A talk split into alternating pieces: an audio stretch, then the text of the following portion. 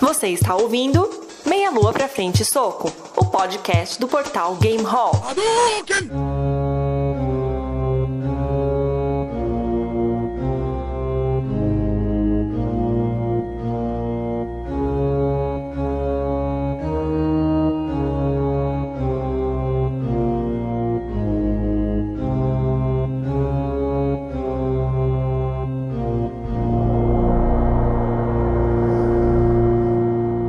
Saudações, galera! Estamos começando aqui mais um episódio do Meia Lua pra Frente Soco.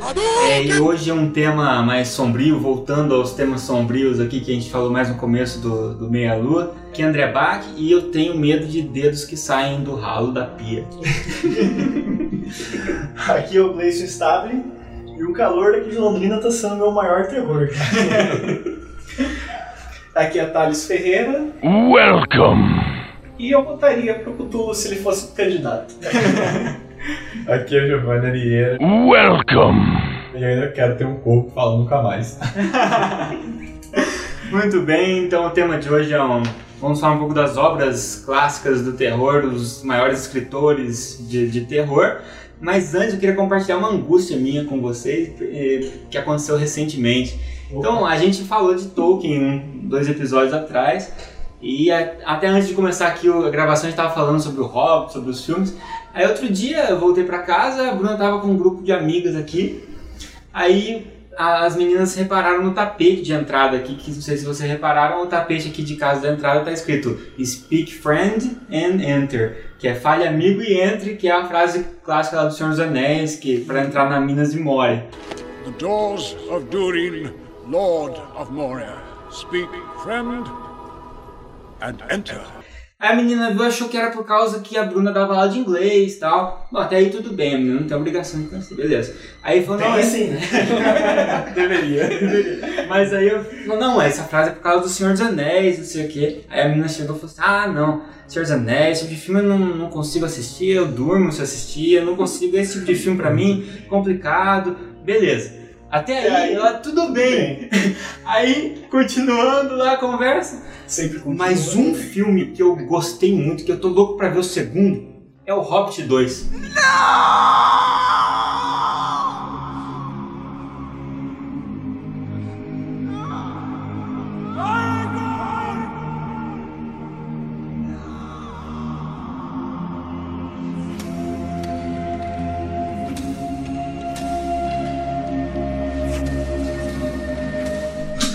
tomar. Puta que pariu, cara! Eu falei, você sabia que o Hobbit 2, no caso, o Hobbit é, é a prequel do Senhor dos Anéis? Ah, é? Agora eu vou assistir o Senhor dos Anéis. Caramba, de onde na cabeça dela teve essa diferenciação? Que tipo, o Senhor dos Anéis é um filme que dá sono. O Hobbit não, na verdade é o inverso, né? Porque É o. Hobbit, o primeiro episódio, dá muito mais sono do que o que é Senhor dos Anéis. Ah, Ah, depende, eles andam bastante nos filmes do Senhor dos Anéis. Caminha. Já viu o trailer honesto, né? Trailer honesto. É, já viram isso? Não, Honest não, Trailers. Vão lá, entrem no, no YouTube. É. Já fica o meu awesome aqui. Honest Trailers.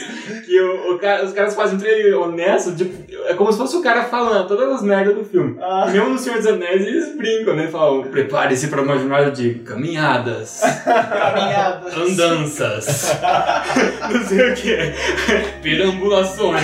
Aí ele fica mostrando todas as, as cenas As dos caras andando, cara. andando. Você morre, você acha de rir.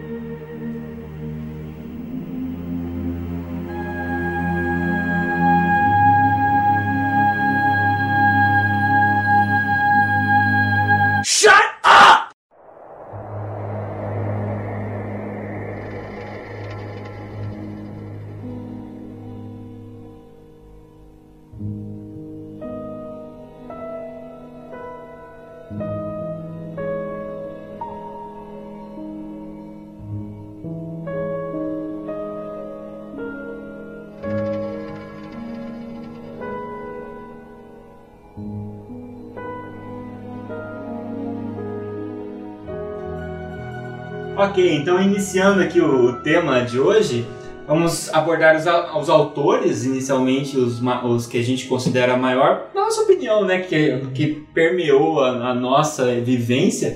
E aí, vamos tentar fazer por ordem cronológica desses que tem mais títulos a serem comentados. E depois a gente faz um apanhado geral de autores de um livro só aí.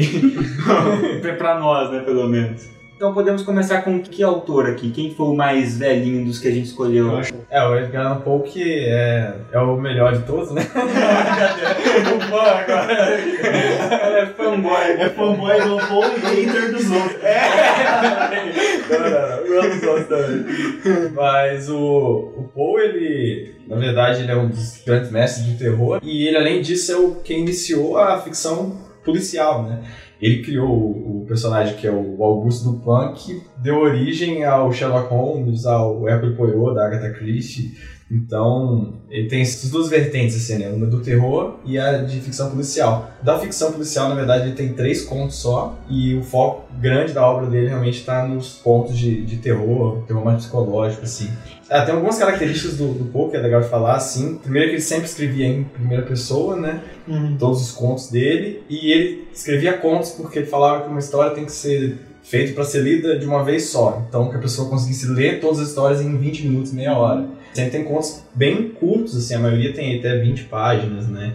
Eu Que gosto dessa linha de pensamento dele. Eu sou uma pessoa que às vezes fico com preguiça de livros grandes. É. E eu me, me divirto às vezes mais com contos do que com livros, né? mais nessa parte de terror, assim. É que depende muito. Tem coisas que você faz em contos que você não faz É, em livros, é ao verdade. contrário. É, É, cada um permite uma. O conto limita pra alguns, Sim. alguns tipos Por exemplo, contos geralmente têm finais ruins. é muito mais fácil você terminar, ah, o monstro ganhou, morreu todo mundo, É, do que você contar o jeito que o cara vai matar o monstro e tudo mais. é, ainda mais se a, a decepção, né? Você lê um livro enorme de Deus. 700 É. páginas pra dar tudo errado. É isso é verdade. Fica puto. Agora você perdeu 20 páginas só pra ver a destruição de todos os heróis? Beleza, tudo bem. A. Liege comentou, a Liege participou do nosso podcast 17 sobre escritores independentes. Ela escreveu um conto na antologia Excalibur, que não Uhum. necessariamente tinha que ser um triste. Mas ela fez um conto que nem é do feitio dela, que normalmente escreve histórias com, com terminam bem, é. e tal. Uhum. Costumam terminar bem. E não, é, é, tipo, extremamente triste a história depressiva. E aí ela falou, pô, bom, pra um conto chamar, se destacar, chamar atenção, causar um impacto Uhum. em poucas páginas, às vezes você É, tem que, que ser mais dramático um Sim. pouco, né? Enfim, então Edgar Allan Poe, eu, eu li, não sei se é verdade, que ele ficou conhecido como o primeiro escritor do- dos Estados Unidos a, a viver disso, a trabalhar como O primeiro escritor. que tentou fazer Que isso. tentou fazer. Viveu muito bem, né? Tentar não é necessariamente conseguir. né? É, É porque verdade. na época tinha, não tinha lei de direitos autorais. As editoras americanas, eles pegavam os livros britânicos e lançavam lá. Então, pra que, que eu vou pagar um autor pra lançar um negócio se eu pego de graça ali? Aham. Desde essa época vinha a pirataria já. Esse cara é pirateando mesmo, cara. É, quem publicava os autores americanos assim eram autores que já tinham um dinheiro pra se bancar e tal. E o Poe era bem ao contrário, né? Tanto que a vida dele no final miserável mesmo. O cara assim. já, já era sofrido, né? Já era órfão, né? Era, era. Ele sempre. Até tem uma coisa que marca a, a literatura dele, que é a relação com a perda de mulheres que ele amava, né? A mãe dele faleceu quando ele tinha dois anos, aí depois ele foi adotado, a mãe adotiva veio falecer logo em E a seguida, família que, de adoção que tem o sobrenome Alan. que é o sobrenome Alan, isso. Que na verdade o Ele é só o- Edgar Poe. é Edgar Poe, ele nunca foi adotado realmente, né? O, o John Allen, que era o, o pai adotivo dele, nunca adotou oficialmente. E aí, até se tem ideia que ele realmente queria assinar Alan, porque tem um contrato de locação que ele assinou como Edgar A. Poe, Hum, mas ele nunca teve o nome, o sobrenome Alan realmente dele. oficialmente. É, é só Edgar Poe. Esses caras são tudo zicados na vida, né, velho? É, É, Não, os caras só fazem sucesso depois que morrem. é, É. quem ganha dinheiro é o- as editoras né, que compraram o direito. A família às vezes consegue né, alguma coisa. Né? E o, o Poe mesmo, ele fez sucesso depois que morreu, ele fez sucesso Teletubbies depois. Teletubbies. No, God! No, God, please, no! No! No! No! Bastante sucesso. Quantos anos depois que ele morreu? Foi, foi cerca de uns 40 anos depois, na Europa, na verdade na França, que ele começou a fazer sucesso, porque o, o povo, o poema dele foi traduzido pro francês, E fez e aí fez sucesso, aí os americanos falaram, olha, eu acho que esse cara é legal, tô falando dele lá. Onde que esse cara vive mesmo? ah, é aqui do lado. Ah, Aquele escroto que vem querer vender conto pra gente. Só, só esse bundão desses franceses pra gostar dele mesmo.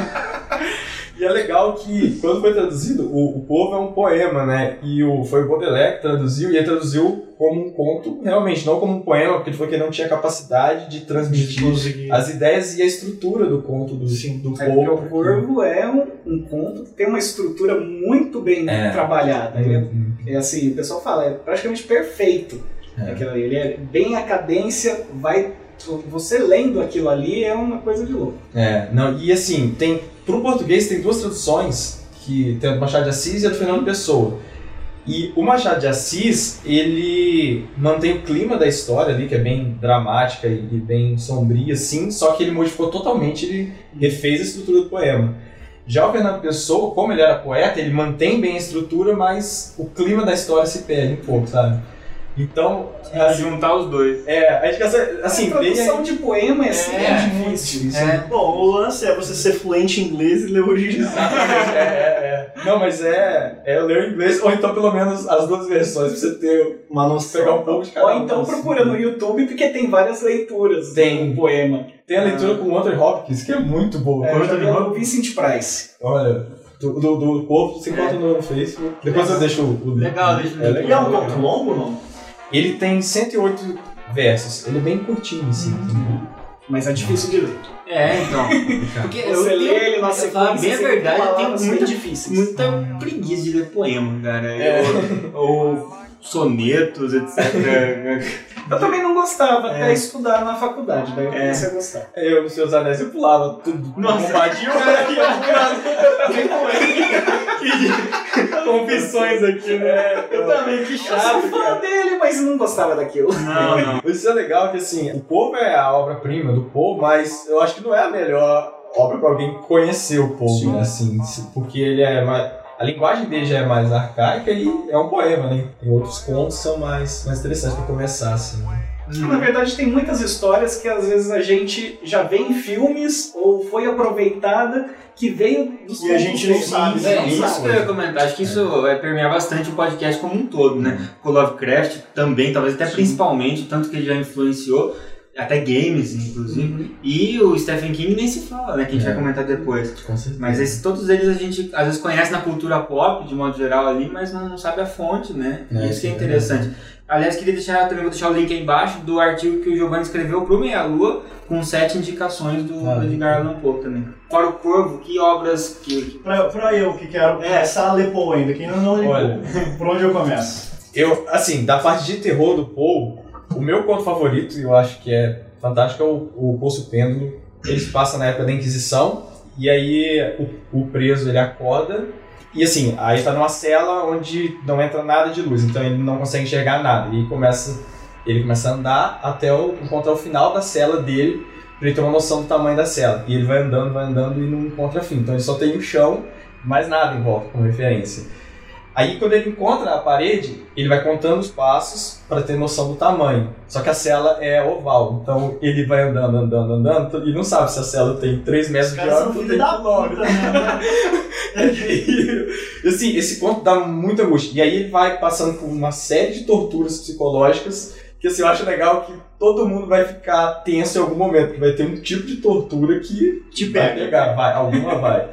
E, Meu, que massa, que foda, né? Bem diferente. né? é, e assim, a hora que você entende o, o título do Poço Pêndulo é que no meio da cela tem um poço que alguns prisioneiros caem sem perceber, ou alguns se matam e se jogam naquele poço. Aham. E depois ele acaba não se matando, então ele acorda uma hora ele tá amarrado, e aí ele tem luz e tem um pêndulo gigante no teto, só que é uma lâmina, que vai Ah, descendo aos poucos pra poder cortar. Só que quando ele tenta dormir ou ele desmaia, o pessoal em volta para o pêndulo, pra hora que ele acordar o pêndulo tá no mesmo lugar que tava antes, pra ele acompanhar todo o processo do pêndulo descendo, sabe? E aí ele vai contando, ele tentando se matar, mas agora ele não pode porque ele tá amarrado. E aí Nossa. segue mais um monte de torturas que é, é agoniante. Esse Olha, massa. É muito, Eu gosto muito muito daquela história do gato preto. Ah, o Gato Preto é muito legal também. Isso é muito. Como que é do gato preto? Essa é um marido, eu não lembro por que exatamente ele mata a mulher dele. É, na verdade ele, ele tinha. É, é o envolvimento com álcool, e aí ele começa a perder a sanidade com álcool, né? É, E aí ele. é a mulher ela tinha um gato e ele odiava o gato. É, é, ele começa a odiar. Na verdade ele começava a maltratar todos os animais, É, e aí quando ele, ele maltrata o gato, mas o gato continua indo atrás dele, gosta dele, e ele vai ficando com raiva. E aí. eu sei que daí uma hora a mulher morre e o cara não quer ser preso, então ele empareda ela no porão. Põe ela lá, esconde, põe, passa cimento e tranca. E daí ele fica ali vivendo. Vem a polícia, investiga. Eu sei que no final ele ele tá lá todo alegre, eu escapei, a polícia não vai me pegar. De repente a polícia está saindo do porão, ele ouve o miado do gato. Que na verdade ele enterrou a mulher ali atrás da parede com o gato dentro. Ah, é. Então O daí a gato que polícia dedou. é, o gato dedou. É Gato bem legal gato. Mas assim, no final você fica na dúvida se aquilo que ele contou aconteceu mesmo, É. ou se na verdade ele matou a mulher e tá inventando uma história ali, sabe? Tem umas coisas do povo que É, deixa o o final meio aberto. do assim. Poe ele é mais psicológico É. mesmo, é a tortura psicológica, o, o sofrimento, você tá naquela situação é, que você não tem como É, fugir. Até por isso que é interessante esse fato de ser em primeira pessoa, né? É, Porque mostra você- toda a agonia do É, cara. você é, consegue se exatamente. colocar me- mais no lugar do personagem. É verdade. Nossa, então é tudo uma história meio que de decadência pessoal, né? Sim, sim. Tem um outro que é bem legal, e assim, a gente acaba vendo isso em vários lugares, que é, o, é um dos primeiros contos dele, que é o Berenice, que ele, ele tem uma fixação pela prima dele, só que a prima começa a ficar doente, e ele também, e aí tem uma, uma cena, uma hora que ele tá no- na cama, no quarto dele, e ela entra e dá um sorriso, e ele fica com fixação pelo dente dela, e fica pensando no dente, pensa no dente, pensa no dente, e aí ela morre, e ele vai lá pra despedir dentes dela, dela. e aí ele acorda e ele descobre que, na verdade, aquilo tudo ele imaginou, o que aconteceu na verdade é que ela tava viva, ele foi lá e arrancou os dentes dela enquanto ela tava viva. Oh my god! Sabe, então é aquela coisa da pessoa perder a noção da realidade, quando ela volta, ela vê o que, que ela Fudeu. Nossa, Fudeu. que foda, Isso cara. assim, a gente viu, a gente vê muito filme, muita coisa É, desse usando essa tipo de coisa. ideia. Essa ideia. Mas É tá bem sendo bem pouco explorado esse- ultimamente, né? Esse tipo Ah, de... ultimamente é tudo mastigado. É, Não, é. E filme de terror ultimamente é pornografia. É, É, pornografia não de É. sexo, é pornografia sangue pra tudo quanto é lado. Albergue. É, não tem sentido, não tem história. É, é verdade. Esses dias atrás, esses dias atrás, anteontem, eu assisti O Grito. Feito pelo. o japonês O japonês, O japonês eu vi um tempo atrás, o americano feito pela Ghost Ra- Eu vi anteontem. A versão americana gravada no Japão. eu nunca vi um Japão com tanto americano assim. Migração em massa. Nossa, imigração em massa de americano pro Japão, mas tudo bem, né? Excursão. Cara, tô pra dizer que não foi ruim, assim. Também não foi bom. Mas eles, pelo menos, tentaram de leve resgatar um pouco desse, dessa situação de, de tentar deixar os caras meio, meio agoniados com a situação. Uhum. Tem lá a mulher que morreu, ele. Eu Eles- gosto do grito, cara, de Eu, verdade. eu não gostei tanto, cara. Sabe É, por quê? Porque, Eu não amo, mas eu gosto. porque, primeiro, que não deu medo, velho. não fiquei com medo. O japonês dá mais medo. O japonês dá mais medo. É. Eu assisti o japonês, a ambientação ficou melhor, eu acho. Mas, de modo geral, porque- eu gosto mais do japonês. É, o chamado também. Talvez porque não tenha tantos americanos no Japão, É, é. no, no original. Mas, por exemplo, uma parte legal do, do grito que eu gostei é a parte que ela, a moça tá no elevador, subindo no elevador. E vai aparecendo. Aí, aí ela pega e fecha o. Na hora que ela fecha o olho, ela começa a aparecer em todos os andares, assim. Vai passando no É. elevador e ele tá lá. Aí ele vai se aproximando. Aí, vai aí chega no último andar que ela chega, ele tá assim, na, na, na, na- a pica a mão na, na, na janelinha do elevador aí, olhando pra ela, só que ela tá com o olho fechado e Dá, dá pavor, assim. É, e essa cena eu achei muito Não, legal. a cena que me deixa. Eu acho que é desse filme. Que tá a mulher deitada na cama. Ah, é, com a coberta. vai subindo a coberta, Ah, assim, tá, é. que daí ela Tá que levanta assim, tá ali, tá ali.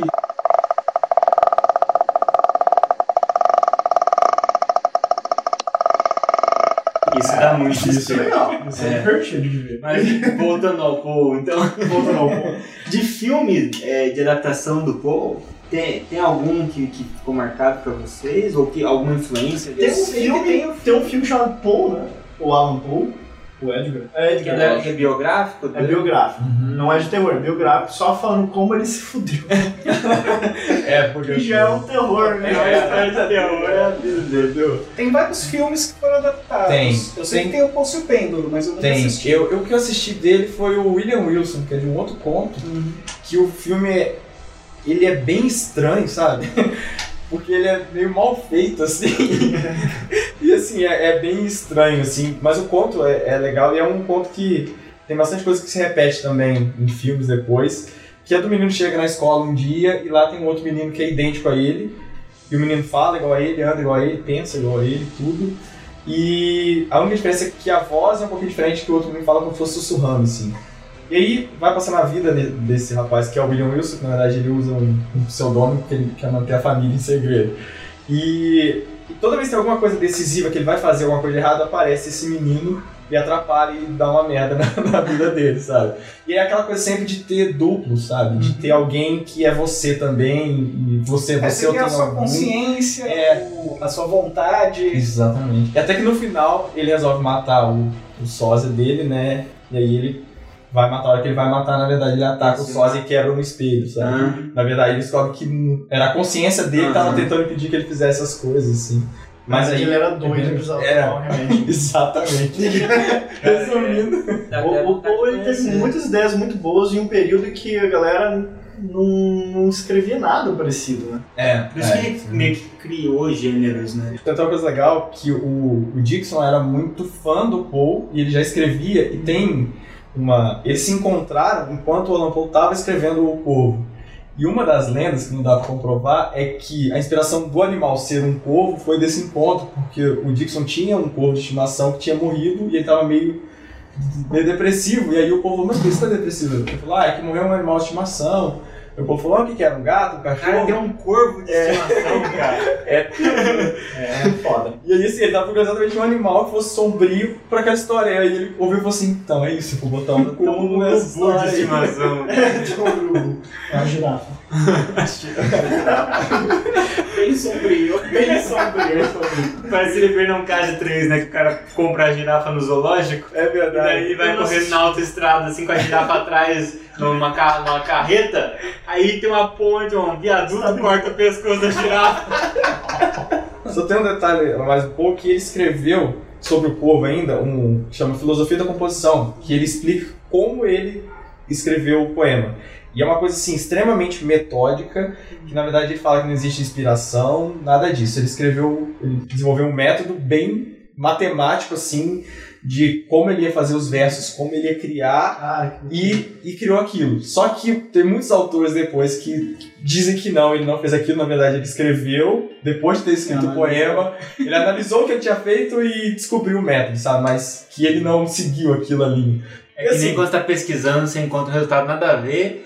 Aí você, aí você fala assim, agora esse é a é, meu objetivo sempre foi descobrir isso. Sempre foi, exatamente. Porque assim, eu lendo aquilo lá, eu nunca vou conseguir escrever algo genial igual ele escreveu, sabe? E ele escreve certinho, você vai fazer É assim. porque o pessoal assim, falava, não, pra você ser poeta, você tem que ter inspiração, É. você tem que ser criativo.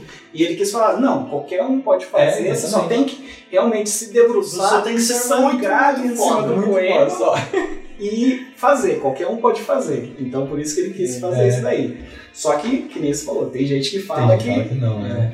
Tarefa para o próximo podcast tem que trazer um poema no nível do corpo. Basta ler essa, esse É, método. É, e depois que, de, que trouxer a escrita, a gente vai entregar para um francês ler. Não se desanime se seus amigos não gostarem. Leva pro francês. é, É só morrer que vai ficar bom. É, aí depois a gente mata, você espera 40 anos. E recebe todos os royalties.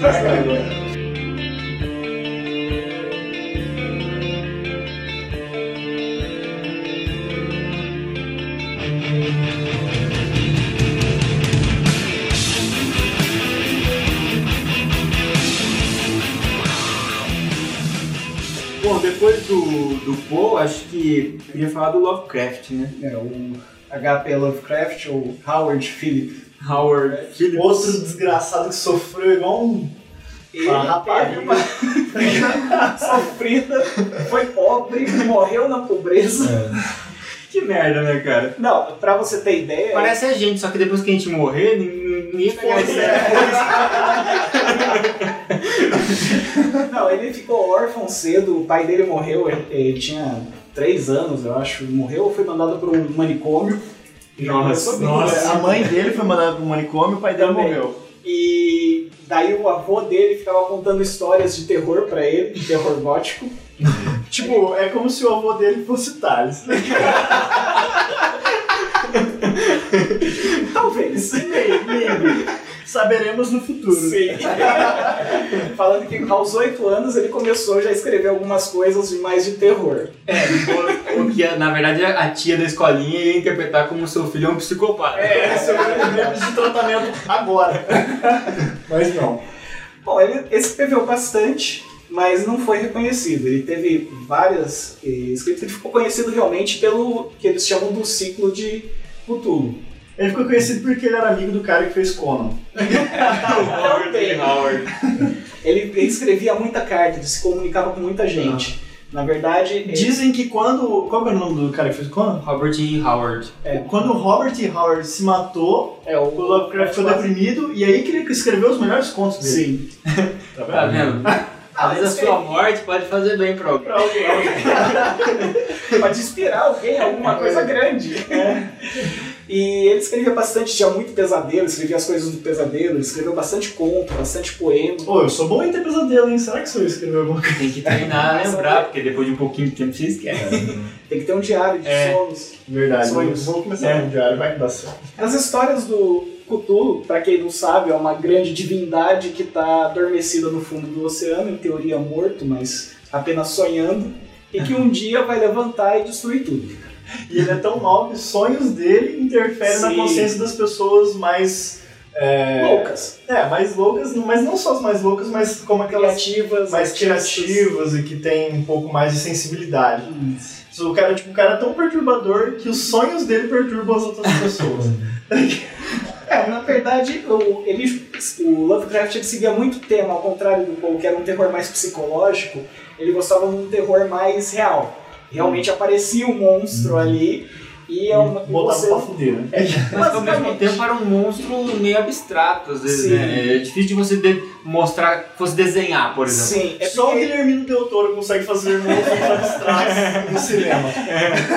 É que ele partia da premissa assim, que você, ele pegava um personagem e tem a sua vida normal. Você vai, trabalha, paga suas contas, mas acontece alguma coisa, ou você vê alguma coisa que está completamente fora dessa realidade. Ou seja, aparece um monstro, um deus gigante levanta do oceano e começa a matar todo mundo.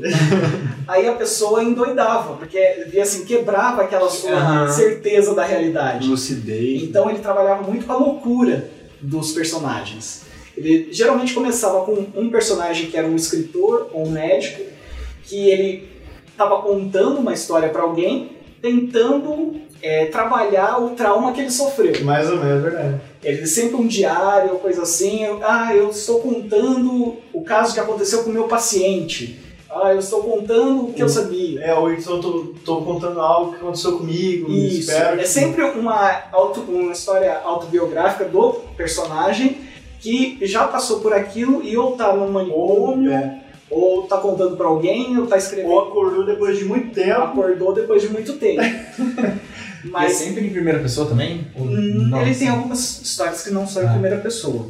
Mas esse é um dos temas principais. Existem coisas lá fora que a humanidade, todos os problemas que a humanidade tem são pequenos, não servem pra nada. Todos os problemas que você tem, ah, lá fora tem um Deus que está querendo aqui, ele vive bilhões de anos e a história da humanidade não é nada pra ele. Entendi. Tanto que ele não colocava nem muito bem e mal. Esses deuses, essas criaturas antigas, eles não são bons ou maus. Ele quer destruir a humanidade porque a humanidade está aqui, ele está pouco ligando do que Aham. você é. Agora, os cultistas que são os maus.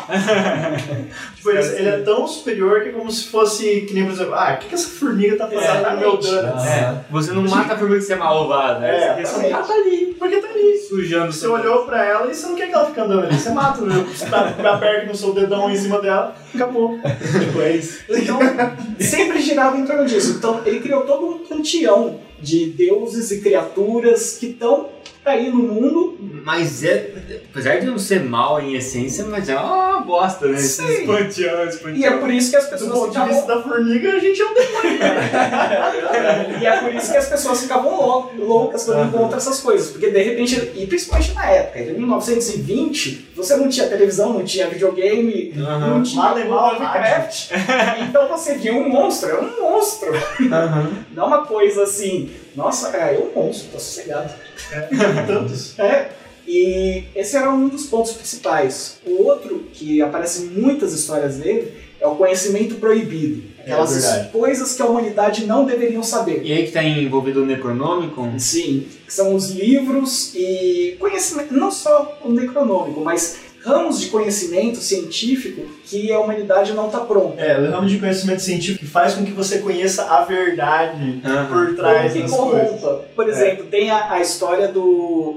principalmente man- se manter vivo para sempre. Filme tem aquele Reanimator, que o, o cara é louco, ele quer manter as pessoas vivas. Para isso, ele vai matando todo mundo e ressuscitando todo mundo como zumbi. Ele vai atrás dessa pesquisa para manter. a- Em teoria, o objetivo dele é nobre. Eu quero que todo mundo viva para sempre. Só que para chegar nisso, ele começa a se envolver com coisas, às vezes rituais ou componentes que vai matando todo mundo. Vai causando, causando dor e desgraça. É tipo uma obsessão. Exatamente. Ou tem um outro conto também, que é um dos poucos livros realmente que ele fez, que é o caso de Charles Dexter Ward. Também é contado pelo médico da família, que ele conta o que aconteceu com um Charles Dexter Ward, que ele morreu, desapareceu. Na verdade, na história, o antepassado dele era um feiticeiro, se envolveu com magia negra, de tudo quanto é tipo, e descobriu como se preservar o corpo dele. Ele eh, transformava o corpo dele num monte de sais. Então, secava tudo, virava um pu- punhado de sal. E deixou um livro pro futuro descendente dele ressuscitar o cara. Nossa. Então, daí, no tempo atual da história, o descendente dele ressuscitou o cara. O feiticeiro, o que, que ele faz? Ele mata o o descendente dele e assume a vida do cara. Entendi. Da puta. Nossa. Os caras podiam ter posto no saleiro e comido na salada. o feiticeiro.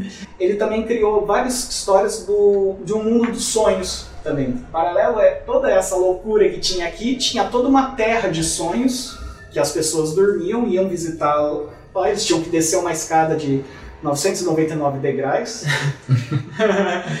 e era um mundo completamente estranho, com cidades e civilizações existentes lá. Então tinha, tem os heróis dele, dessa, desse ciclo que ele escreve, que são grandes sonhadores.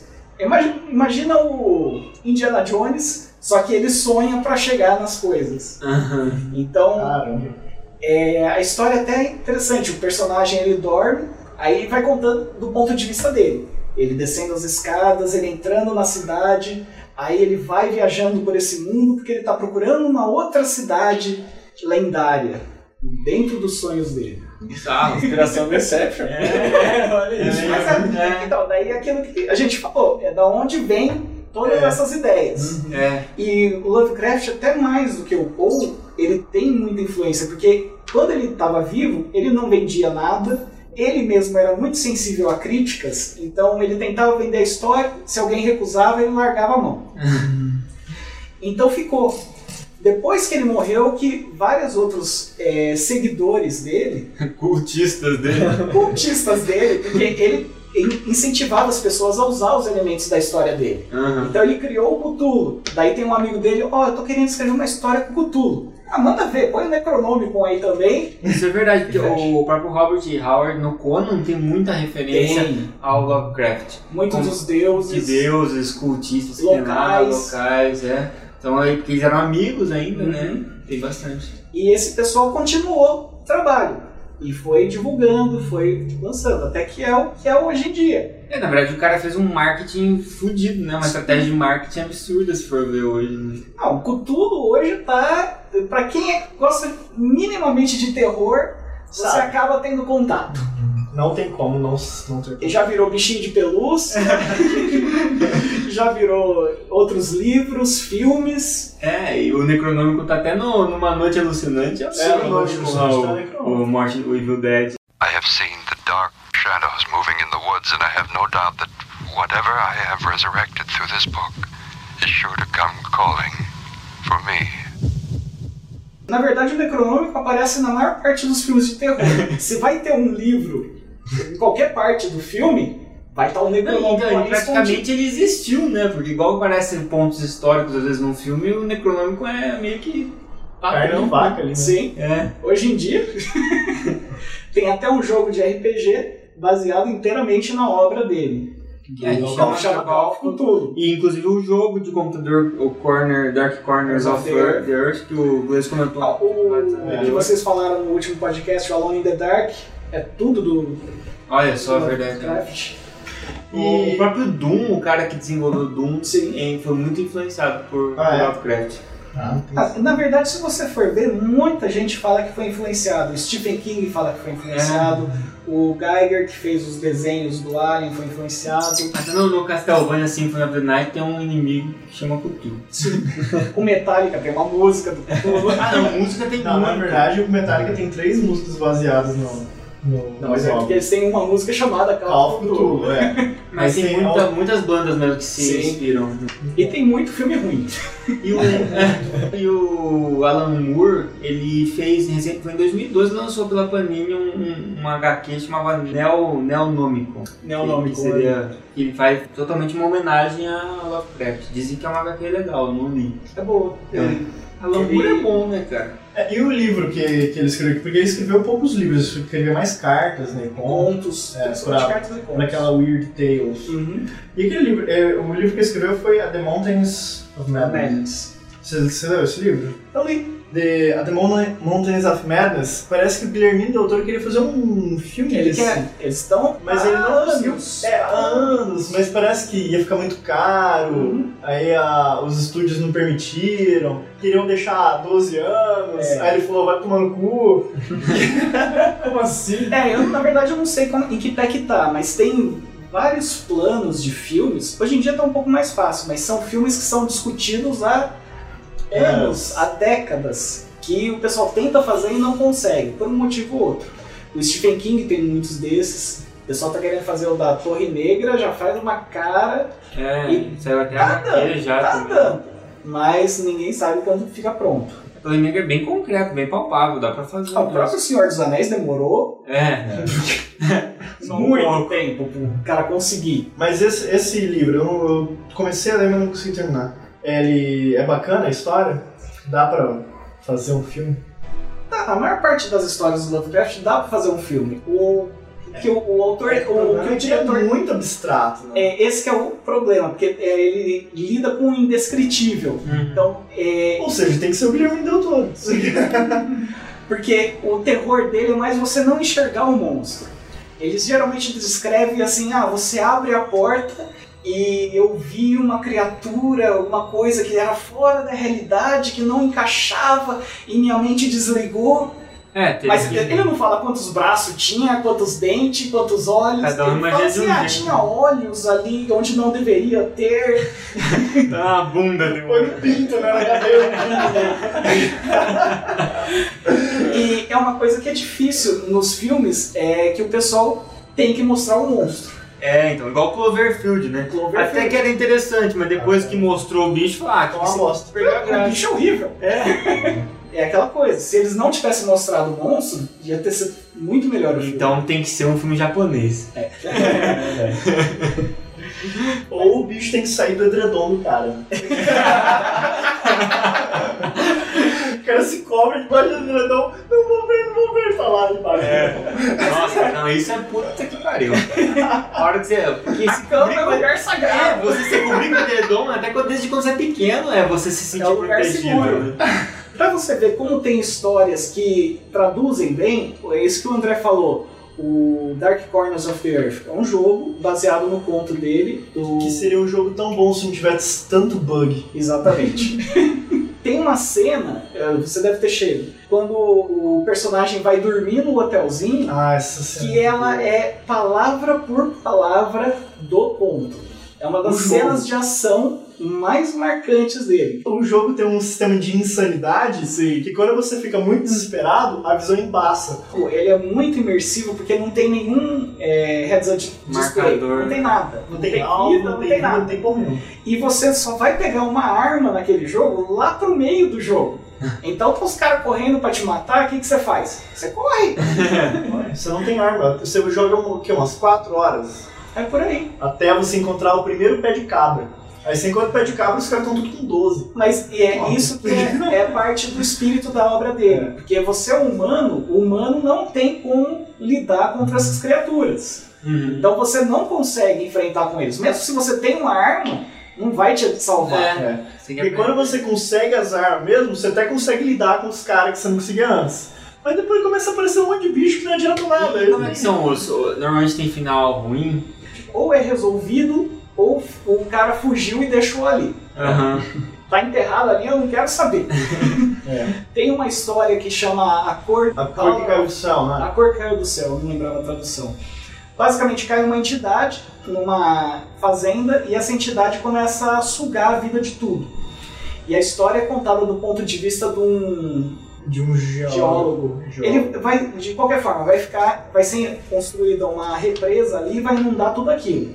Então o cara está entrevistando todo mundo na região, os moradores, para tirar eles de lá. E os moradores começam a contar histórias que não tem Isso. cabimento. Aí o que, que ele chega lá e descobre isso? Ele enfrenta, ele chega a ver essa cor do espaço, ele vê que ela some pelo céu, vai embora, mas algo ficou. Ele vê assim, ele descreve como uma bolo de luzes assim que vai, mas algumas voltam a cair na Terra. Ah, você Continua. imagina isso pra fazer um filme complicado, né?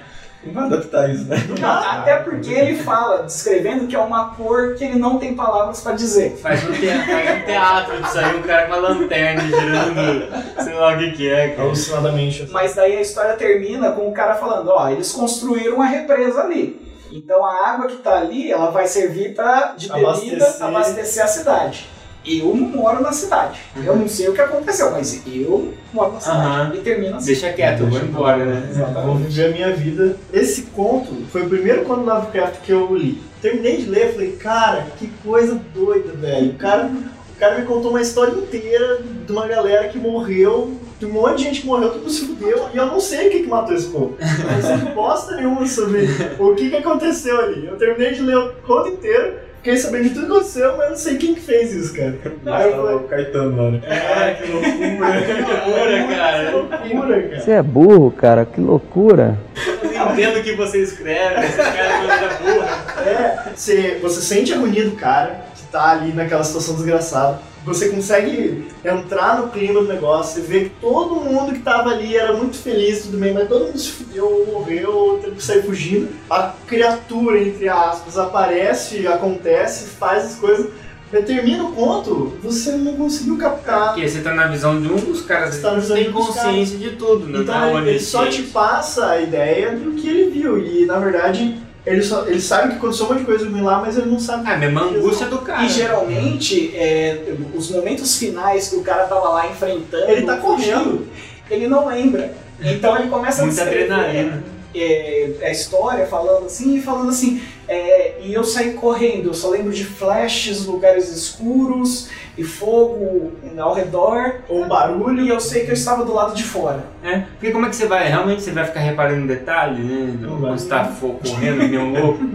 E é legal isso dele. Ele cria o terror com alguma coisa que você não viu ou que você não consegue entender, Sim. né? É, é doido. Porque a ideia é assim, o personagem vê, mas o cérebro dele Ele não, não tá processa. vendo. Não dá pra processar. Legal, é isso que é difícil, a gente assistir no cinema, ver e processar. Né? Um outro, um outro ponto legal que eu, assisti, que eu li dele, o cara tava andando, tava uma chuva desgraçada, e ele encontrou uma casinha velha perdida no meio do nada. Queria se abrigar da chuva e entrou dentro da casa. E não tinha lá, tinha um monte de móveis, tinha alguns livros velhos, não sei o que, parecia que tinha um monte de um pouco de comida podre no prato. E ele acha que a casa é abandonada e fica de boa na casa.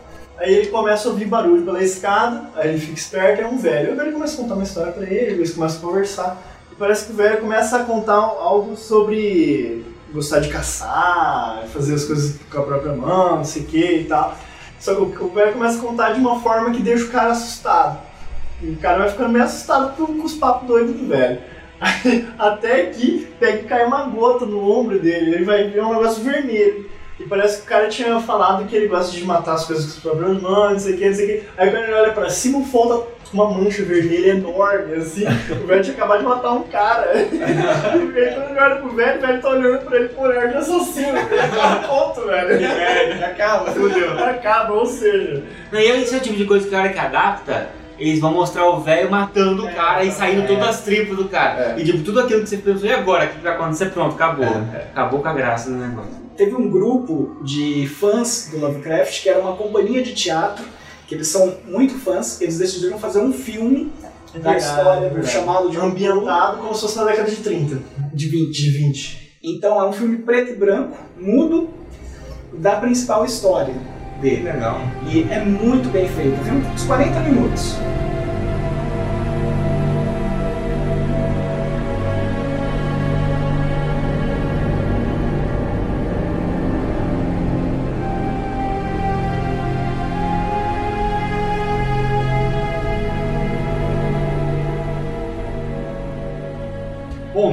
10 anos depois que o Lovecraft morreu, nasceu Stephen King, em 1947. E os contos do, do, do Lovecraft ainda não faziam sucesso.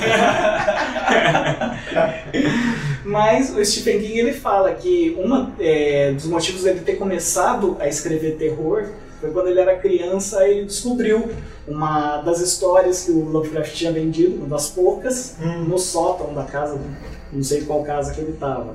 E ainda é sótão, né, cara? Só pra É, piorar. você o não- cara pega no sótão e começa a ler a história. né? No, Terror. lá no sótão. terror. e a história é sobre um cara do sótão. Bom, então, o Stephen King, que pra, acho que pra maioria talvez seja mais comum, né? O pessoal, pelo menos já viu algum filme de Stephen King, já viu, porque tem muito filme. Mesmo que não saiba. É, de todo filme que sai de terror no cinema, é, sei lá, de cada 10 filmes, 5 é do Stephen King, sei lá. É, apesar que eu já várias e várias e várias vezes estava conversando com pessoas. Então, eu tô vendo agora, já vou falar de. Vai falar de terror. Ah, já vou falar de Cthulhu? Ah, não, não vou falar. Ah, tal, é de um cara chamado Lovecraft. Eu vou falar, ah, obviamente não. Ó, ele, ele foi base, o Stephen King usou muitos contos dele como base. Conhece Stephen King? Não, não conheço. Ah, então. É a mesma Já, pessoa que acha que o Hobbit é Ah, é. independente do Senhor Ou seja, Mas mesmo- tem, é aquilo que eu falei, tem muito filme, e como o Stephen King ele varia muito, ele não escreve É. só supernatural, terror. E às vezes você viu um filme dele e você não sabe. Não sabe que é É, dele. então a gente pode começar definindo por aí, né? Que o Stephen King é bem peculiar nesse aspecto. Ele- se você pegar um livro de conto dele, acho que é- já, você já consegue ter a amostra disso. Porque no livro de conto você vai estar lendo um conto que é totalmente sanguinário, realmente o cara matando a sangue frio, descrevendo as cenas da morte. Outros já mais nesse estilo Lovecraft. Outros mais comédia, para se dar risada lendo da, da situação de uma hora para outra, né? Muda mesmo. E tem essa versatilidade muito grande. Você consegue notar o estilo da escrita se mantendo um pouco. Mas ele, ele faz em primeira pessoa, ele faz em terceira pessoa, ele faz. Não, e a maior parte das pessoas já viu, porque são atores famosos que. É, normalmente são produções. Tem o Schwarzenegger já fez filme com história dele, aquele o, o sobrevivente do Running Man. Tem o, aquele o Sonho de Liberdade, a... O sonho de liberdade é muito bom. e não tem nada de terror, né? E não tem nada. de É, a terror. espera de A milagre. espera de um Que milagre. tem sobrenatural, mas não é terror. Uhum. Mas é, mesmo eu, assim, quando eu comecei a ler Stephen King, eu li um livro de contos chamado Tudo é Eventual, acho que foi lançado por volta de 2003, 2004. Que são 14 contos muito bons, eu acho que eu não teve nenhum que eu li lá que não gostei. Inclusive tinha um, uma amostra do que seria a Torre Negra ali. Lá, tava começando, a- acho que era um, um conto sobre a Torre Negra, que era um conto dividido em 10 capítulos já, era um conto, o maior conto acho ali dentro. Tem uma pegada um pouco mais terror ali. E aí quando eu vi que eu, eu, eu vi uma espécie de milagre, não, não esperava que fosse do Stephen King. Mas tem uns filmes muito bons, aquele A Névoa mesmo. A- então tem a neve e tem o nevoeiro, né? É, É o mesmo? Porque acho que o dele é o nevoeiro. é o que o aquele- pessoa fica trancado no, No supermercado. supermercado. Puta, Aí é tem aquela bom, merda esse é naquele bom. final que o cara. Mas É. o final que não é uma merda de final, é uma, É. é uma, uma merda com o cara, né? É uma merda com o cara. mas na história original, o personagem mata todo mundo E daí ele Então, ó, simplesmente o- sai do carro. É, dá um spoiler aqui. Aí se o pessoal vê o filme. É, quem não viu o filme daí quiser ver depois, pula rapidinho um pouquinho aqui. Mas o legal desse filme é isso, né? Que eles ficam um tempão aqui dentro de um mercado que tem uma névoa. É, Espessa, que não dá pra ver nada. você sabe que todo mundo vai lá, o pessoal morre. Né? É. Co- Começa assim, aí depois de um tempo começam a ver que saem bichos mesmo, monstros, monstros. E aliás, uns são monstros são bem parecidos insetos com as histórias gigantes. do Lovecraft. Isso, é, tem muita cara de Lovecraft. Só que aí no final o cara consegue escapar junto com um grupo de sobreviventes de carro. E aí começa a acabar a gasolina do carro, os caras já estão sem. já estão tudo fodidos, já estão Não sem. tem comida. não tem comida. meses O única coisa que o cara tem é um Eles não revólver. estão a mesas. É, não passa nem uma semana Ah, não da passa história. Mas é que o cara vê assim, ele Vê todo mundo vai morrer. andando, só névoa. É. Névoa e monstros. E eles param o carro no meio do nada. É, e a única coisa que ele tem é um revólver com algumas balas. Ele tem um revólver com seis balas, quer dizer, ele tem cinco balas, E tem Isso. seis pessoas. tem seis no pessoas É, no carro. e aí ele fala assim, já- se é pra alguém sofrer, eu que vou sofrer, né? Então ele mata, mata a criança, é o filho dele, eu acho. Mata o filho dele, mata o filho, mata, a dele, esposa, moleque. mata todo mundo e deixa ele por último, ele sai e começa a berrar com os monstros, vem me matar, e- porque foda-se, acabou. Então, no conto, acaba aí. No conto acaba aí. Só que no filme o cara foi muito cruel, cara. Não, Foi. o, o Stephen legal. King mesmo falou assim, meu, eu queria ter pensado. Mas Não, é, genial, eu, eu, genial, eu gostei muito do final, cara, de verdade, porque no Stephen King, quando você lê o conto, você imagina que tá mesmo fudido, você não vê Não, esperança pra o aquilo lá. Um monstro ali vai pegar, vai Só, matar é, então, só deu merda até então, por que, que vai mudar? O exército tá tudo fudido, ninguém tem mais nada. Mas não, cara, lá daí o cara vai lá, se mata todo mundo, da- sai lá fora, aí começa a acabar a névoa, dissipar, aí vem o exército, O todo mundo comemorando. É, o cara acabou de matar o filho, velho. Que bosta, cara. Tomando com esse filme. É, mas eu gostei, hein, uma adaptação que eu curti. O Stephen King ele teve uma carreira prolífica, mas o que você falou, que é a principal história dele, é realmente a Torre Negra. Que ele fala que é a maior obra dele. É. Ele começou a escrever aquela- essa história em 1960, 70. Puta merda. E foi lançando o livro. É uma espécie de Senhor dos Anéis dele, assim, né? É o Senhor dos Anéis dele, mais ainda, porque ele engloba todas as obras dele. Não Sério? todas, mas vamos dizer assim, 90% das Ah. obras dele tem algum pezinho ali na Torre Negra. Então, às vezes você está lendo um dos outros livros, aí é um monstro, alguma criatura que ele menciona. Ah, tem o Rei Vermelho, é, eu preciso fazer alguma coisa pro Rei Vermelho. Que diabo esse cara? Não sei, não fala mais nada no livro. Aí você lendo um dos livros da Torre Negra, ah, tem o, o Rei Vermelho que manda seus servos pelo multiverso para causar problemas. E é um mundo que ele criou, o mundo da Torre Negra em si, ele é um uma mistura meio do, da Terra-média É. com o Faroeste. É muito legal. Tem um cara bem de faroeste, então, ele é o. É um Red Dead misturado É. com, com o Senhor dos Anéis. Então o personagem principal, o herói, ele é um pistoleiro. E É assim, quando eu li o livro, eu imaginei o Clint Eastwood. Não tem como, né? O pistoleiro mor é o Cara, esse- o dia que eu ficar velho, eu queria muito ficar igual o Clint Eastwood. O cara é muito foda, cara. O velho é mais foda que tem. Não, quanto mais velho fica, mais foda ele fica. Ele pode, cara. foda, né? Ever notice how you come across somebody once in a while that you shouldn't have fucked with?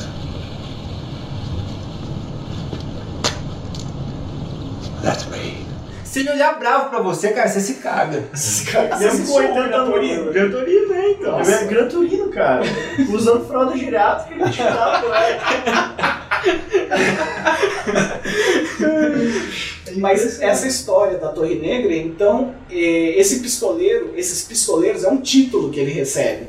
Você vai lendo a história, ele na verdade é como se fosse um cavaleiro. Que a gente vê os cavaleiros da, Ah, da era do rei Arthur, era ele. Ele tinha honra, tinha desafio, tinha tudo. Só que ele tinha uma pistola. Então é uma história muito boa, só que é longa pra caramba. É longa, A né? Torre Negra em si são oito livros. E cada livro é ma- maior que o outro. né? Sim. pra variar. Só que, meu, esse. O não George? Martin, cara, do, do Game of Thrones, tinha que ter aula com o Stephen King de como escrever rápido. Sim. é verdade.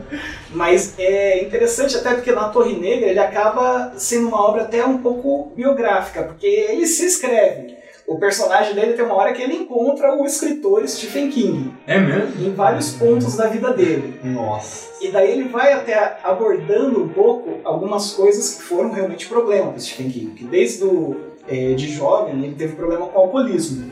Então ele bebia, usava drogas. Aí ele fala até que ele, no funeral da mãe dele, na hora que ele foi dar as palavras finais, ele tava chapado. Nossa, esse é um conto de terror. E foi algo que afetou muito, não só a vida dele, mas as histórias. Ele tem muitos personagens que são bêbados, sem recuperação, tem muitos personagens que usam drogas. E que ajuda muito nessa questão de, da- do, do terror psicológico, Sim. né? De insanidade. É, Na verdade, o Stephen King ele trabalha com uma coisa um pouco um mundo comum. A pessoa está vivendo aqui, daí ele vai para uma situação ou encontra alguma coisa e descobre que tem aquele sobrenatural ao redor. Mas aquele sobrenatural não é uma coisa estranha. É só uma coisa que a pessoa nunca teve contato antes. É. Por exemplo, ah, um dos famosos, o Iluminado. É, o menino, que é um dos personagens principais, o filho, ele tem um poder psíquico que ele consegue enxergar os mortos, tem um pouco de telepatia. E é uma criança de 8 anos. É mais sutil, né? Que o Lovecraft. É, Bem, mas é. bem mais sutil. Só que essa- é, eles vão andando, ninguém sabe que existe o poder psíquico. Só que no meio da história, ele- o menino encontra um, um cozinheiro e o cara fala: Não, eu também tenho isso que você tem, eu posso te ajudar e a gente resolve. Agora, por exemplo, é, anos e anos depois, ele Se lançou. fosse o Lovecraft que tivesse escrito Iluminado, ia ser tentáculos do menino. Tentáculos que você não consegue descrever como são, tão terríveis que são, com espinhos em lugares que você não sabe onde E tem. eles iam conseguir puxar os mortos do, do- do- que estão na, na Umbra Arremessar nas pessoas. é, pra jogar pro mundo real pra devorar as pessoas. Isso é mais ou menos assim. Mais ou menos. E ele vai trazendo isso. Então tem monstros, só que eles são inseridos no cotidiano. Vamos dizer assim, a, a civilização está rodando, está tudo acontecendo, e aquele monstro tá lá. As pessoas não querem ver, quem sabe não quer saber, e o herói geralmente contra. E se pode. E, e normalmente, assim, coisas mesmo cotidiano. O cara tá no parque de diversões, com, Sim. passeando com a namorada, o cara tá no avião. E o mais um que eu gosto muito, que eu tava lembrando um conto do. Outro, livro de conto que eu peguei pra ler depois que eu li esse Tudo é Eventual, eu peguei um mais antigo que era o Pesadelos e Paisagem Noturna, que aqui, que aqui saiu em dois volumes, né? Mas que o Thales estava falando, o original é um volume só de contos. E um, um conto lá que é muito com tom de comédia é o que eu falei, tem a ver com a minha entrada, na verdade, que é o Dedo Semovente, chama. Dedo Semovente. e aí a história, tipo, o cara tá lá, é bem estilo fracassadão mesmo. O cara tem um, mora num num quartinho, assim, num uma- um apartamentinho Uma bem ruim, é, com a, com a esposa. A esposa sai, não sei se é pra trabalhar, se ela tem turno no, no trabalho de noite, alguma coisa assim. E ele tá lá assistindo esses programas de auditório, de, de tipo show do milhão, assim, super americano. E aí, ajudando, respondendo as perguntas lá né, na TV, igual a gente faz. Ô, seu burro, não é isso, tal, é, né? E bem cotidiano, como o Thales disse. E aí começa a ouvir um barulho de, de um, como se fosse unha batendo em louça, numa louça, assim. Aí não sabe de onde vem, checa a torneira, tenta olhar o ralo, ver se tá dali, não é. Quando ele vai pro banheiro, tem um dedo saindo do ralo da, da pia, batendo na, na louça da pia. Aí vai, puta merda. Aí ele olha o dedo ali e fica meio atônito, ele olha embaixo do, do encanamento da pia, não cabe um braço ali, muito menos uma tá o pessoa. Mas o dedo tá lá batendo. Aí ele fala, ele sai, fecha e Ele acha. puxa o dedo e sai um pum. Na privada, né? Mas aí ele, ele fica perturbado, ele sai de lá, aí começa a ouvir de novo, quando ele sai da manhã, ele volta, tá lá o dedo, aí ele, ele tenta dormir, cochilar e volta, o dedo tá lá. Quando a mulher dele chega, ele vai mostrar pra ela, ela não tem nada. Óbvio. Aí ele, ela sai, continua o dedo. Aí uma hora ele quer... Por que não arranja uma porra de emprego? Isso aí. Aí uma hora ele, tipo, o dedo some, ele por algum motivo ele acha que foi só alucinação mesmo, ele vai mijar no banheiro, o dedo aparece lá na pia. Aí não consegue mijar mais no banheiro de medo, se assusta, derruba as toalhas, tudo assim. Aí ele volta, pra, vai, vai pra pia, por uma escadinha, sobe e mija na pia da cozinha. Aí quando ele tá mijando da cozinha, a mulher dele aparece. Fala, o que, que você tá fazendo mijando da cozinha? Não, é por causa do dedo, não sei o que. Aí ela vai lá, não tem dedo nenhum. Aí eu sei que. Aí ela tá bom, eu espero você fazer o xixi. Aí eu sei que chega uma hora que ele tá de saco cheio, ele sai do mercado e vai lá, compra um ácido, sei lá o que que é, joga lá, pra ele tenta primeiro afogar o dedo. Ele abre a torneira assim, Mas a deixa encher. sabe que Deus não é. É, não, aí o dedo fica submerso e parece que ele morre, digamos assim. Aí o dedo cresce, cara, e vai, e vai criando mais falanges. Até E vai saindo da água, é. Nossa. Aí o cara vai, chega, aí vai lá e joga o ácido, as coisas. Aí o dedo ah, corrói, aí começa a crescer muito. Tipo, sai da pia, enrola, pega o perna do cara, puxa. Aí o cara sai correndo e fica louco. Ele vira tipo um Ash, assim, na vida louco. E pega tipo uma motosserra, não sei o que é aquilo. Vai e corta. Aí sai sangue tudo quanto é lado e corta o dedo. Aí termina com a cara feliz de missão cumprida. Só que no banheiro fica ensanguentado, aí nisso chega um policial lá ali no, no apartamento, depois de todo o transtorno que ele Caralho. fez, encontra o banheiro encharcado de sangue. Um monte de dedo. Não, eu, eu, só sei o cara falando que é um dedo que ele cortou, aí começa a ouvir barulho saindo da privada. E daí ele vai ver, aí acaba, aí o pessoal vai fuçar o que tem na privada e acaba. Aí novamente fizeram uma gravação para um seriado antigo desse conto. Aí eu assisti a gravação, os caras puseram o final. Ah, Aí a hora que ele abre a privada, sai uma mão na privada sem um dedo. Aí puxa o policial pra privada. Ia ser legal a adaptação do Tarantino, parece.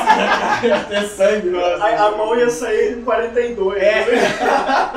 Explodiu um taco de beisebol, né? Derrubar pra trás da cabeça. Eu acho que história de conto dele, uma que eu gostei muito, que eu achei completamente assim é, diferente e é uma possibilidade tão legal que eu penso assim, poxa, o cara podia ter escrito um livro nisso daí. Chama, acho que é, As Pessoas das 10 Horas, 10 O'Clock People. Basicamente ele começou a olhar e ver pessoas que paravam de fumar.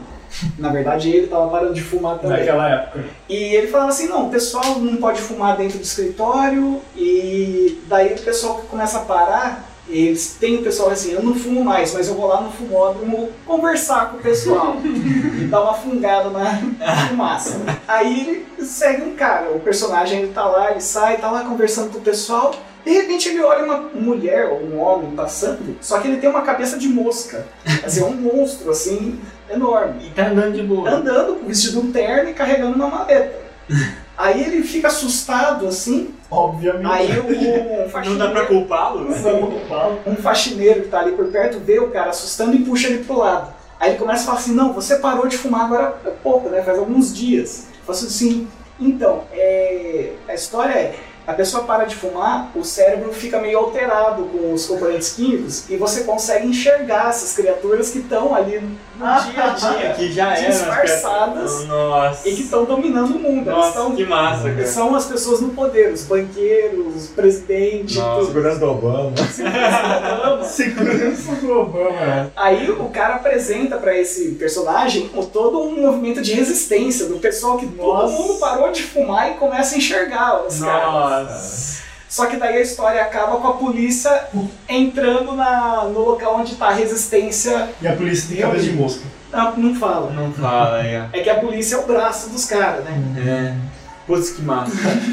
O Gomes podia terminar com ele voltando a fumar, né? Pra parar de Tem vários desses. Alguns, alguns eu não, não me lembro mais, assim, exatamente. Eu vou esquecendo e vai se misturando. Mas eu lembro de um, não sei se você já viu, Thales, que o cara compra um quadro, acho numa promoção, uma coisa assim, tem um carro no quadro numa, numa autoestrada, alguma coisa assim. Hum, Não tô lembrando. É, eu acho, se eu não me engano é isso. Aí ele compra nessas vendas de garagem, alguma coisa assim.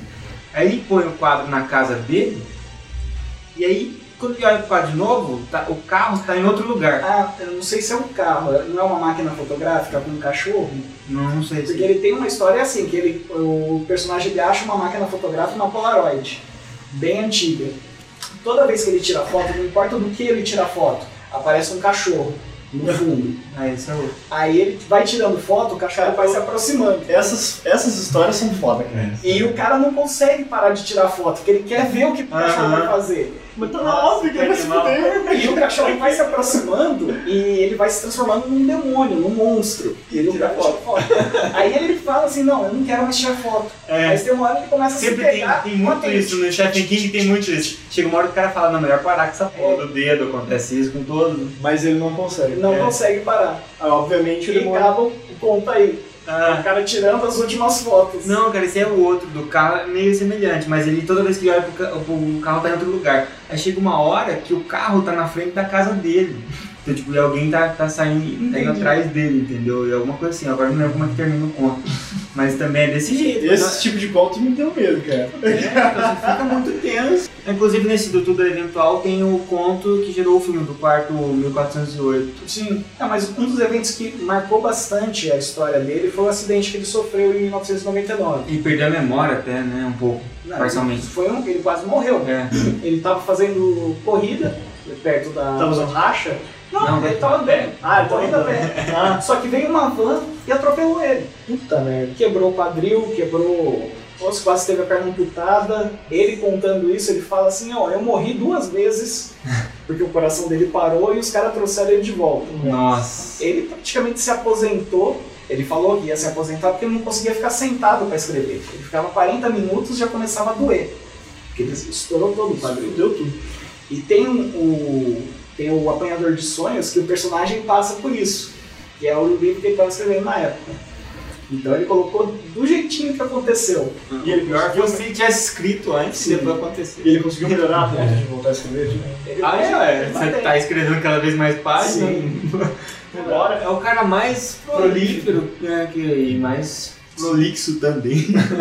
Ele tem mais de 50 livros. Isso, aqueles livros enormes dele. Catatal, O né? que estava falando, tá, antes de começar, que a, ele tem uma meta, né, por dia, mais ou menos. É, ele escreve, ele põe como meta umas duas mil palavras por dia pra escrever. Ô, louco. Ele Olha lá, fica a assim- dica, George Martin. Não, ele fala, se você quer ser escritor, você tem que escrever de pelo menos 4 para 6 horas por dia. Senão você não vai conseguir. Então, como você se torna escritor? Você tem que praticar, praticar, praticar. É a mesma coisa que tocar instrumento. O pessoal fala, ah, quanto que eu tenho que tocar para ser bom? Nossa, você tem que tocar 8, 10 25 horas por dia. Ah, então, e nessa, nessa linha, eu. Outro dia eu comprei, depois de muito tempo eu comprei que era estranha pra ler. Pra falar a verdade, não gostei tanto da, da narrativa, achei bem mais travada. assim. Bom, é o primeiro É, livro é o dele. primeiro dele. Não gostei tanto quanto outros, porque eu acho mais desenvolto. Mas o que é legal é que no comecinho do livro, é, da edição que eu peguei, ele conta um pouquinho da, da história do, do, do Stephen King em relação a esse livro. Porque como foi o primeiro livro, né? Enquanto você procura, aquele lugar que eu falei de dele ter o, o monstro inserido na sociedade, tem aquele filme e o livro, o Witch, a obra-prima do medo, que é do palhaço Sim. assassino. Parece assim. É, no filme não dá tanto a entender, mas no livro mostra que aquela criatura já estava ali, já fazia 200 anos, mais, desde a história da cidade a criatura estava ali. Só que as pessoas sabiam que tinha alguma coisa ali. Os adultos, eles sabem que crianças somem, pessoas morrem e fica É isso naquela. Mas a cidade está bem, está sobrevivendo, está tudo tranquilo. Só que daí as crianças vão enfrentar esse monstro e descobrem, não, a cidade sabe que tem esse monstro. E ninguém faz nada. Ele começa a ver que esse monstro influencia a vida deles. Os personagens, acho que são sete ou oito.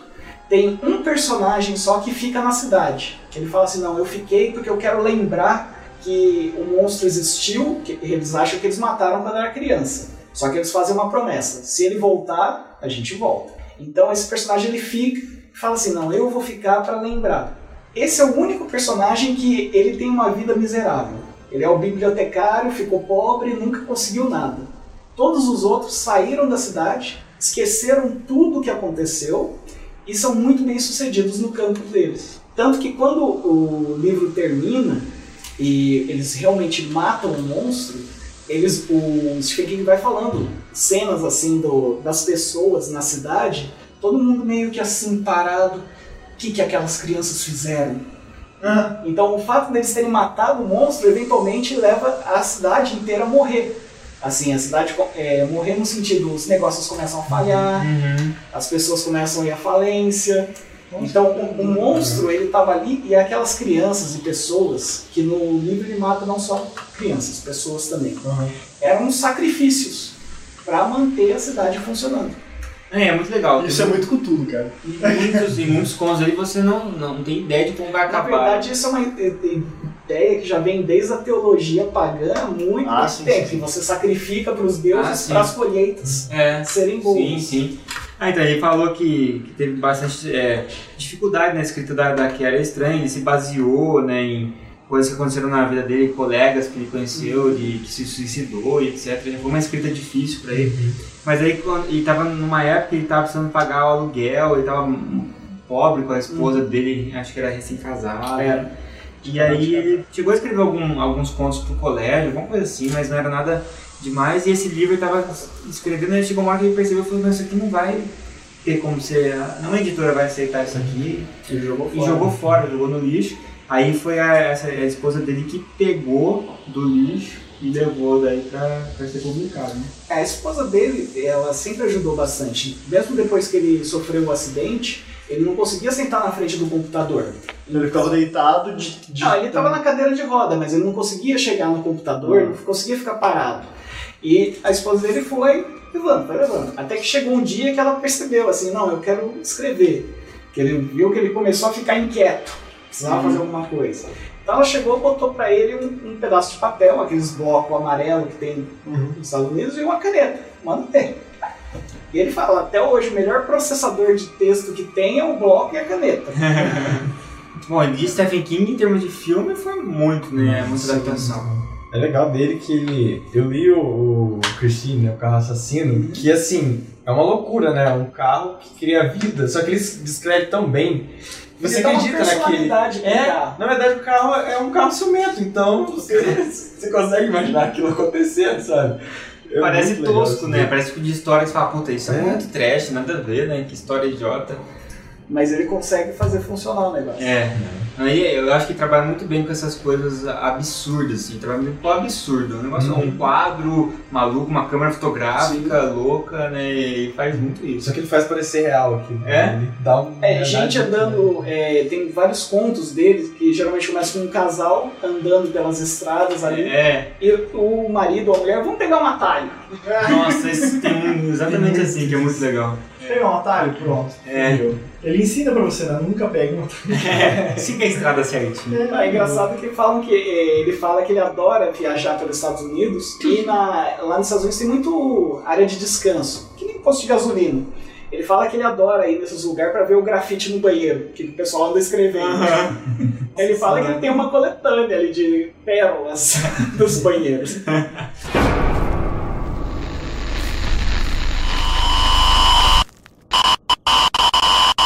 Bom, então outros autores que, que se destacaram com, com obras legais. Bram Stoker, então, ficou muito famoso por, Pelo pelo Drácula, né? Com certeza.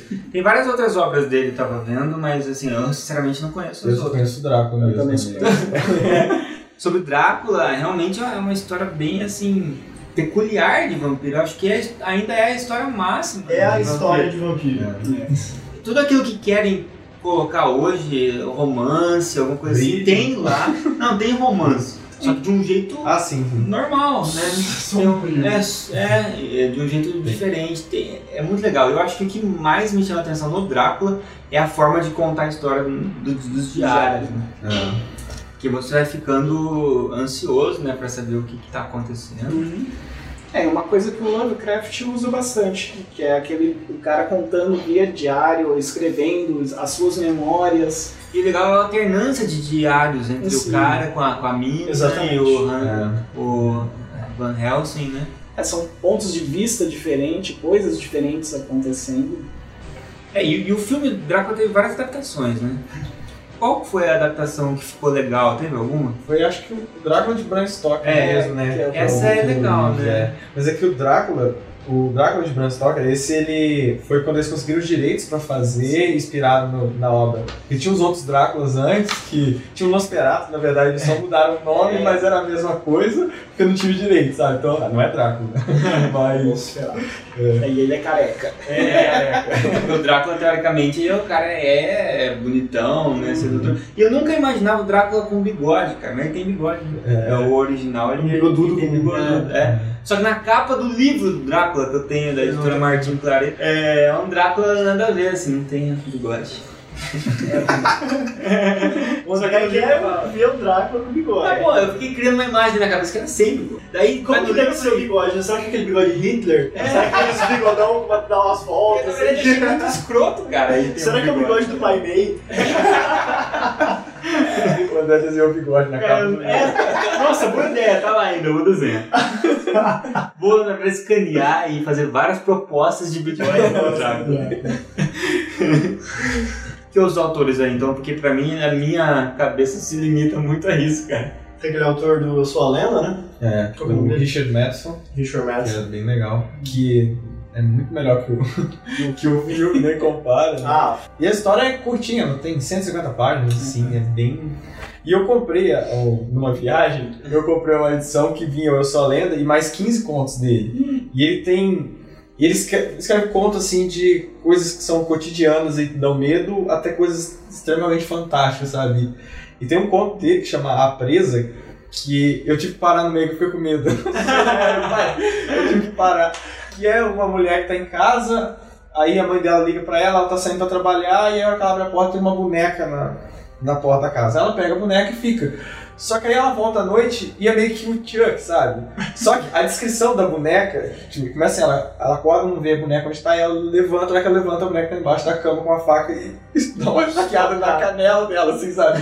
Aí, cara, e ela vai correndo, a boneca esfaqueando, esfaqueando, e dá muita atenção na descrição dele, daquela bonequinha esfaqueando, assim, é. cacete. Aí você parou e jogou o livro. Eu parei e joguei fora. Na né? verdade, o Stephen King tem um conto parecido com Desse esse. também. Que é. Só que daí são é, brinquedos, acho que são soldados de brinquedo. Hum. Eu não sei se é um conto dele ou se é só uma adaptação que ele fez pro, pra um dos filmes. Thales, qual conto que você falou que te deu medo? É, foi o livro, Iluminado. Ah, o Iluminado. E, é, e você tem que ser um escritor muito bom pra conseguir provocar medo, né? na- Com um livro. né? Sim. Porque realmente você não tá podendo usar o, que, o artifício que o cinema usa, que na verdade é só te dar um susto, né? Botar um som alto ali. Sim. Aí vai tomar no cu, cara. Você quer destruir em silêncio, de repente você bota um barulhão ali, lógico que você vai assustar. É. Mas por outro lado, o cinema ele tem alguma facilidade para criar uns momentos de terror.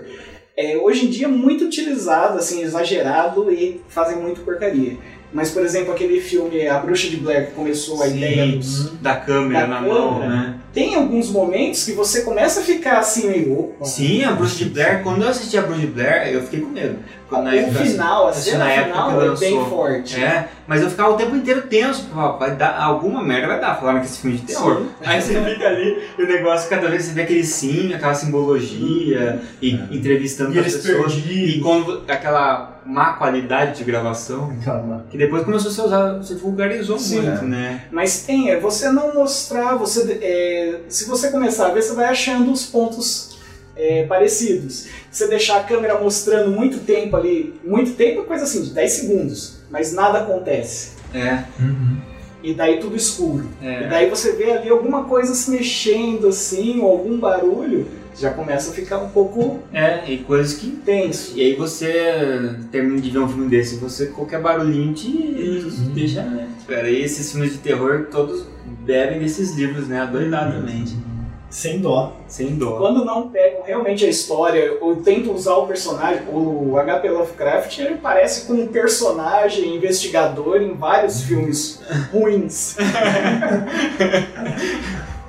Vários filmes ruins. É que hoje em dia não se faz muito, mas antigamente, década de 90, eles faziam muitas trilogias, assim, coletânea de filme. É um filme com várias historinhas. Sim, é. E nesses aí que tinha muita dessas histórias do Lovecraft, Stephen King. Tem um filme chamado Necronomicon, né? Tem. É ruim. É.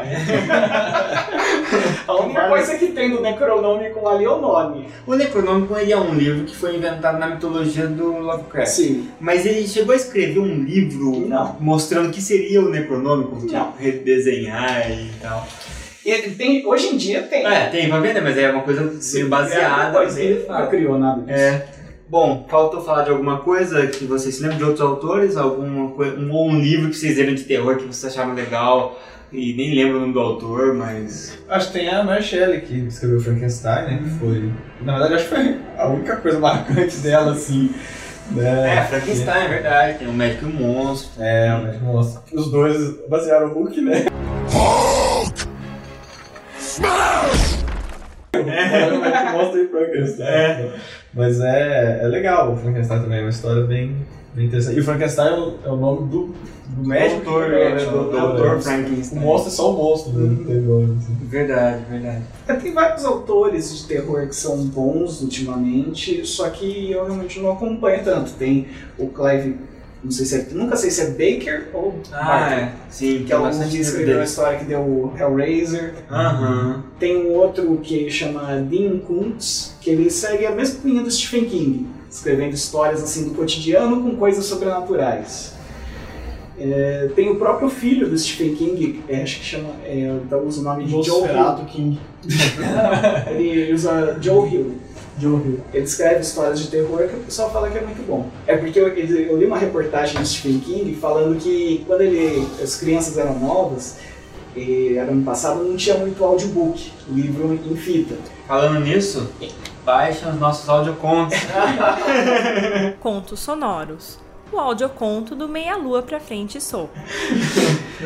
E ele pegava os filhos dele e pedia pra eles lerem os livros que ele queria e gravar pra ele ouvir enquanto estivesse dirigindo. Olha só, Aí criança nessa- podcast, cara.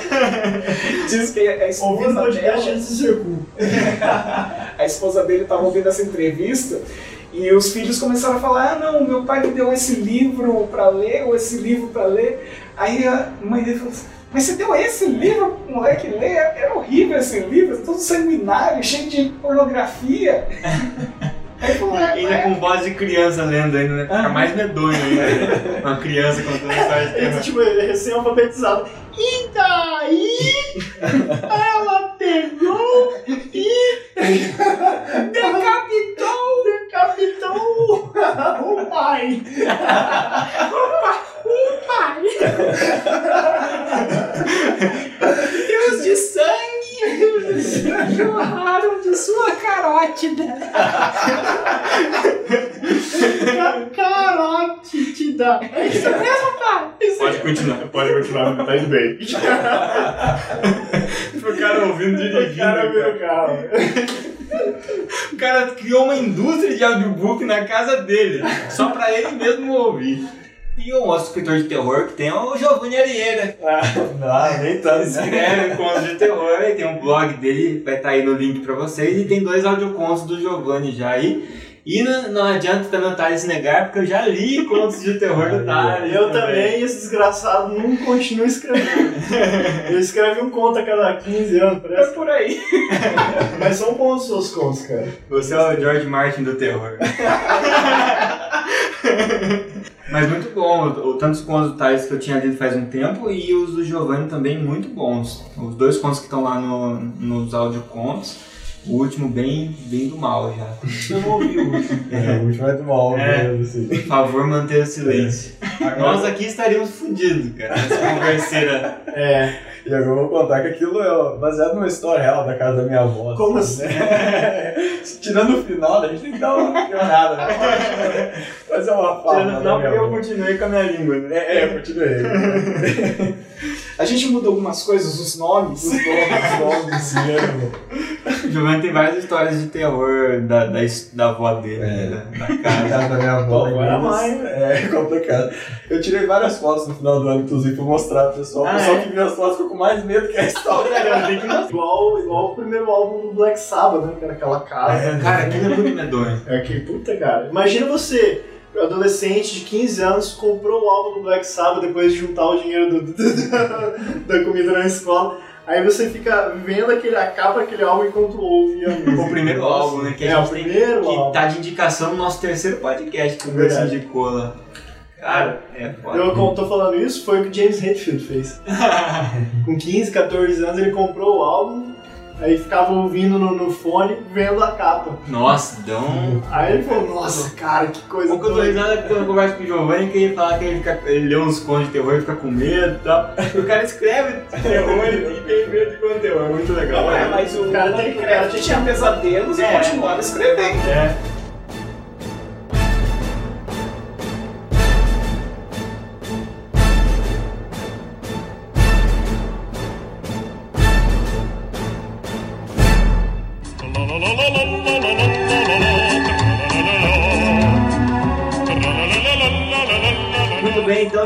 aproximando aqui do final desse podcast. E só dar um feedback então dos, dos comentários do podcast passado, que foi sobre jogos da década de 90, ou um pouquinho antes, um pouquinho depois. Um comentário aqui do. Foi bem organizado, Foi né? bem Como, como a gente, nossa pauta sempre muito bem organizada. Sim, praticamente William Bonner. O Diego comentou que descobriu a nossa live por via do Twitch, através do Wall Jogos. Gostou muito, consequentemente descobriu o site. E aí depois ele falou que Achou uma bosta. ouviu o podcast. Não, ouviu os podcasts e falou que são muito bons. Gostei desses sobre jogos antigos, joguei alguns do que vocês citaram. Muito bom relembrar. Um outro cara que também eh, viu pela primeira vez foi o Galaf e falou que no jogo do esqui, que a gente comentou, o esqui Ah, free do Windows, se descia lá com o carinha do esqui, era só segurar o shift que o boneco andava mais rápido que o pé grande. Que a gente ficou falando que a gente conseguia nunca ganhar. Ah, Mas na verdade, dele. na verdade eu lembrei que tinha um botão, não era o shift que eu usava, era o F. Você apertava F, ele corria mais rápido. E você conseguia fugir do pé grande. Só que daí você ficava tão rápido que você batia na árvore. Era muito foda, cara. De qualquer jeito ficava impossível. Quero que alguém grave um gameplay de esqui mostrando que consegue fugir do pé grande. Até agora eu acho que não dá. E o Rodolfo falou aqui que é muito nostálgico, dá vontade de jogar vários desses que vocês falaram. Mas não é a mesma coisa jogando hoje em dia. Muito tosco alguns deles. É, tem uns que eu jogo às vezes, mas acabo não continuando porque é mais pra matar a saudade. Então foram esses os com- os comentários e quem quiser mandar também e-mails pode mandar para contato arroba meialuafrentesoco.com.br e convidar todo mundo para assinar o podcast no iTunes e principalmente dar sua opinião lá no iTunes. Dá para você avaliar o podcast no iTunes. E a gente não tem nenhum ninguém nos avaliou. As pessoas baixam os episódios, mas não avaliaram. Então a gente tá lá perdido no mundo. Se alguém olha, meu será que é bom? Será que é ruim? Então você ajude seus colegas dizendo que é bom ou que é ruim para poupar o trabalho das pessoas. É, e assinar o feed no site também e anunciar o surgimento de um novo podcast, nem o Gleice tá sabendo dessa. É, um novo podcast dentro do meio do Sério? Sim. Tá, merda. Não tem o que fazer mesmo? E o criado, a ideia veio do Guilherme Vertamati, que é dono do blog Mitologia Verta, é um blog sobre mitologia muito interessante, e ele estava com a ideia de criar um podcast sobre mitologia. E aí Puta merda. vai ser um podcast sobre mitologia dentro do Meia Love Friend Soul, ele que vai coordenar, vai ser o host e tal. E, mas o primeiro episódio já, já, agora que vocês estão ouvindo, nesse momento que vocês estão ouvindo, já está no ar. O Já foi gravado? Já foi, gra- foi gravado. Quem que gravou? E a- eu e o Giovanni, a gente foi convidado pro, pro piloto porque tava faltando gente. E mais um outro cara que, que vai acompanhar o Guilherme sempre, vai estar fixo. Aham, E gravaram sobre o E quê? foi sobre mitologia, da criação né, do, do mundo, criação do. da- Sim, o Gênese. é, tipo, Gênese é nórdico, grego e hebraico. A gente falou desses, desses três, né? Um- com toda a propriedade que eu e o Giovanni temos no assunto. Praticamente teólogos em vacas, né, que lambem o gelo. Nossa, foi loucura. Cara, é muito louco. Depois que você começa a ler esse negócio, eu fiquei assustado quão maluco que é essa porra, cara. Mas tá muito divertido, cara. Muito legal. Eu acho que tem muito potencial. Convidar então o nome do podcast Costelas e Hidromel. Que é um bate-papo numa taverna aí falando de coisas mitológicas.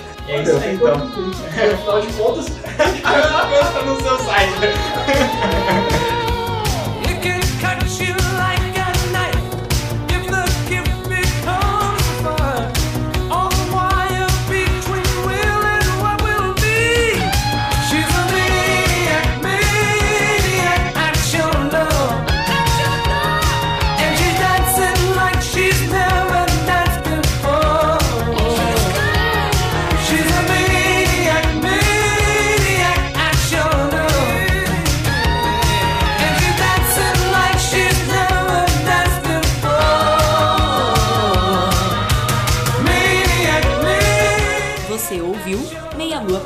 Soco.